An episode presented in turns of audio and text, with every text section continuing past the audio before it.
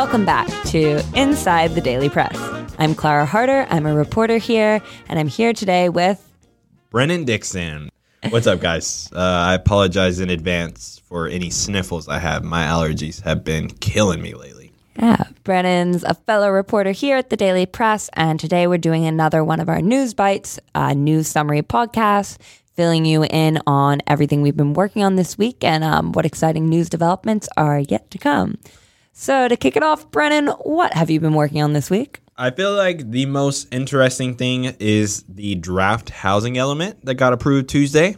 Um, it comes on the heels of several months of community engagement and council discussions and planning commission discussions and housing commission discussions, and I can go on and on and on.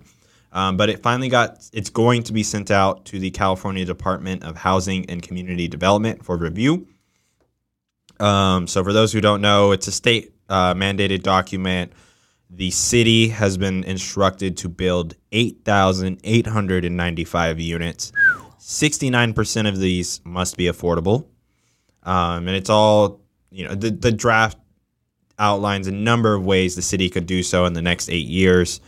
Um, and when we went to sit down Tuesday to discuss it and, you know, the programs that we want to see, the programs that we want to cut, um, Gleam, Councilmember Gleam Davis uh, took issue with uh, how everything went down. Um, she, you can read the story, you can watch the meeting. She breaks it all down one by one, but mainly she took issue with the fact that a large number of programs require changes to the LUCE or downtown community plan, uh, which requires a supermajority, so five votes from council.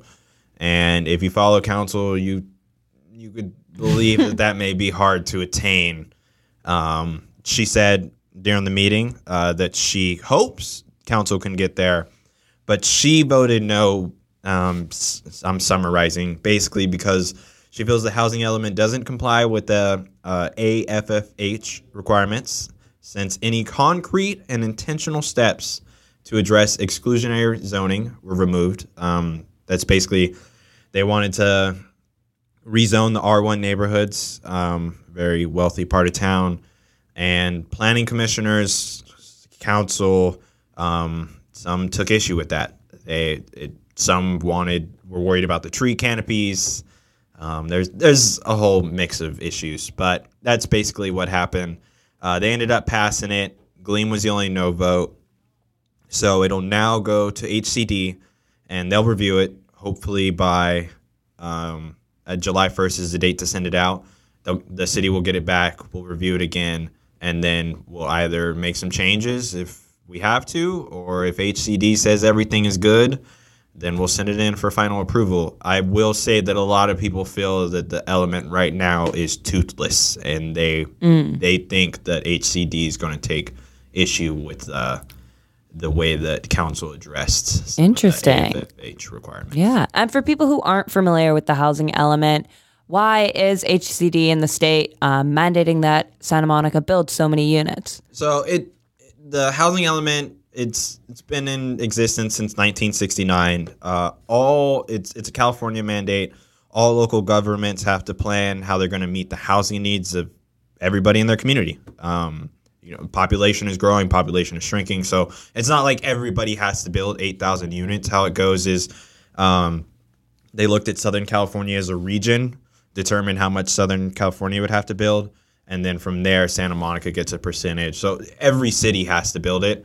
Um, I was just going to bring this up earlier. Planning commissioners, uh, when they first saw the numbers, and even Councilmember Christine Parra, she was wondering if we should fight the city like some other municipalities were, because they feel that the number is way too large um, and there's really no space to build it.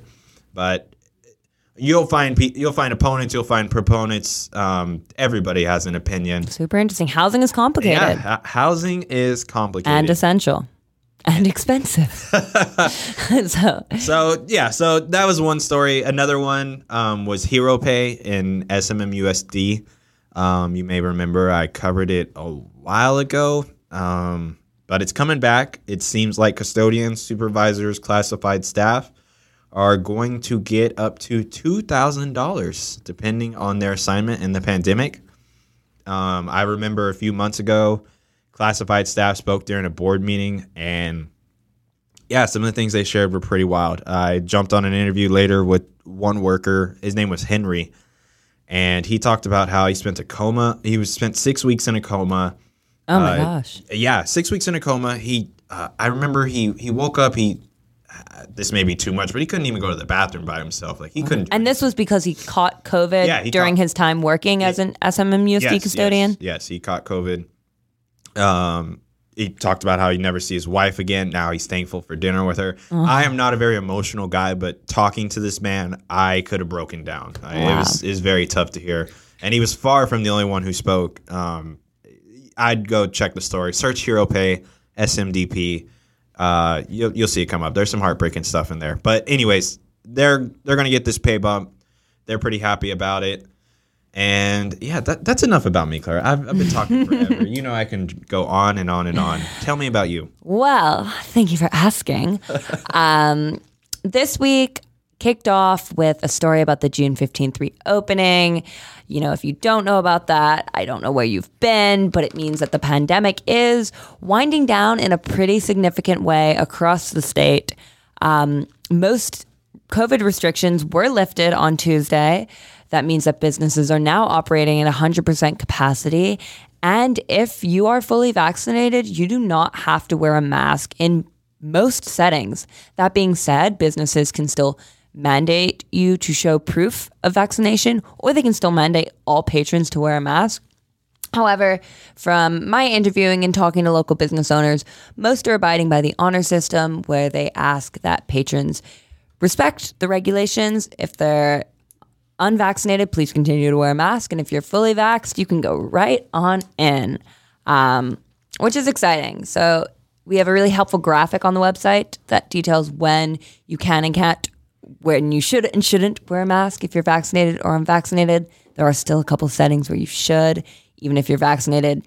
Childcare, public transit, healthcare facilities. I was going to ask where. Give me some examples. Yeah, well, you got them.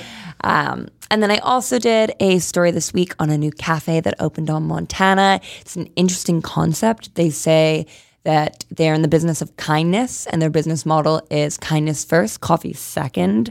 Um, it's a really cool store.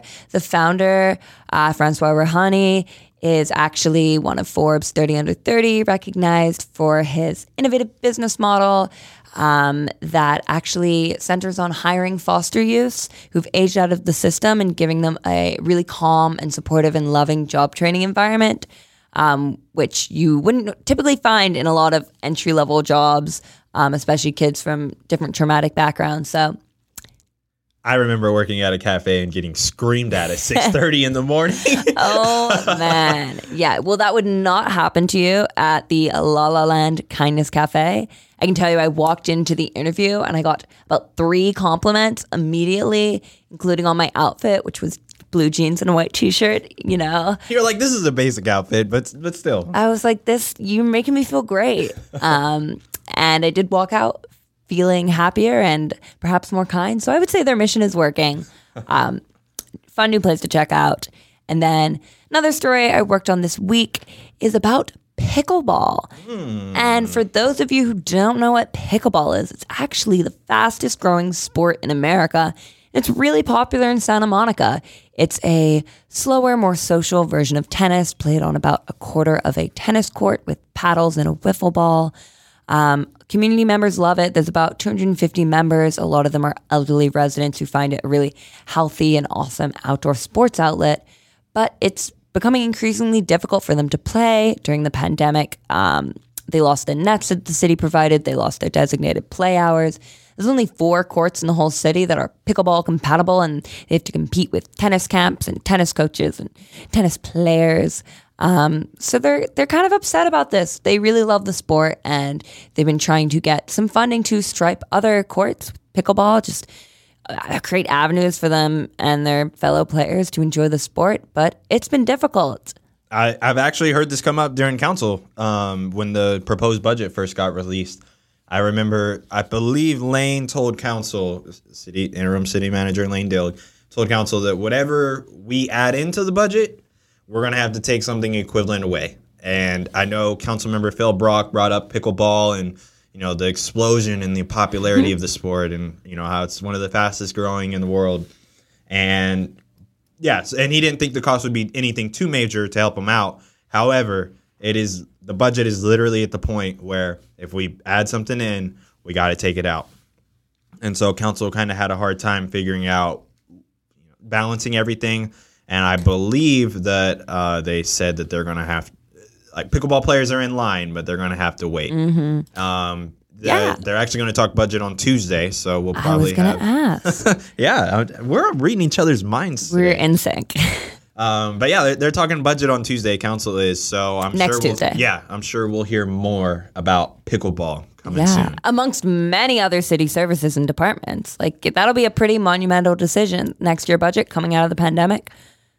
Yeah, no, definitely. Um, last year we, you know, had predictions that um, things were looking doom and gloom, but I will say that we've kind of made it out of it. Santa Monica's made it out of it, um, thanks to some fine fiscal planning. Yes. Fiscal stewardship on behalf of the city government. Love to see it. We've been reading, you can tell, but uh, but yeah, it, it'll be an interesting conversation. It'll be a long one. Um, I, there's not a lot on the budget on Tuesday's agenda outside of budget, so um, stay tuned, and you know I'll have you updated.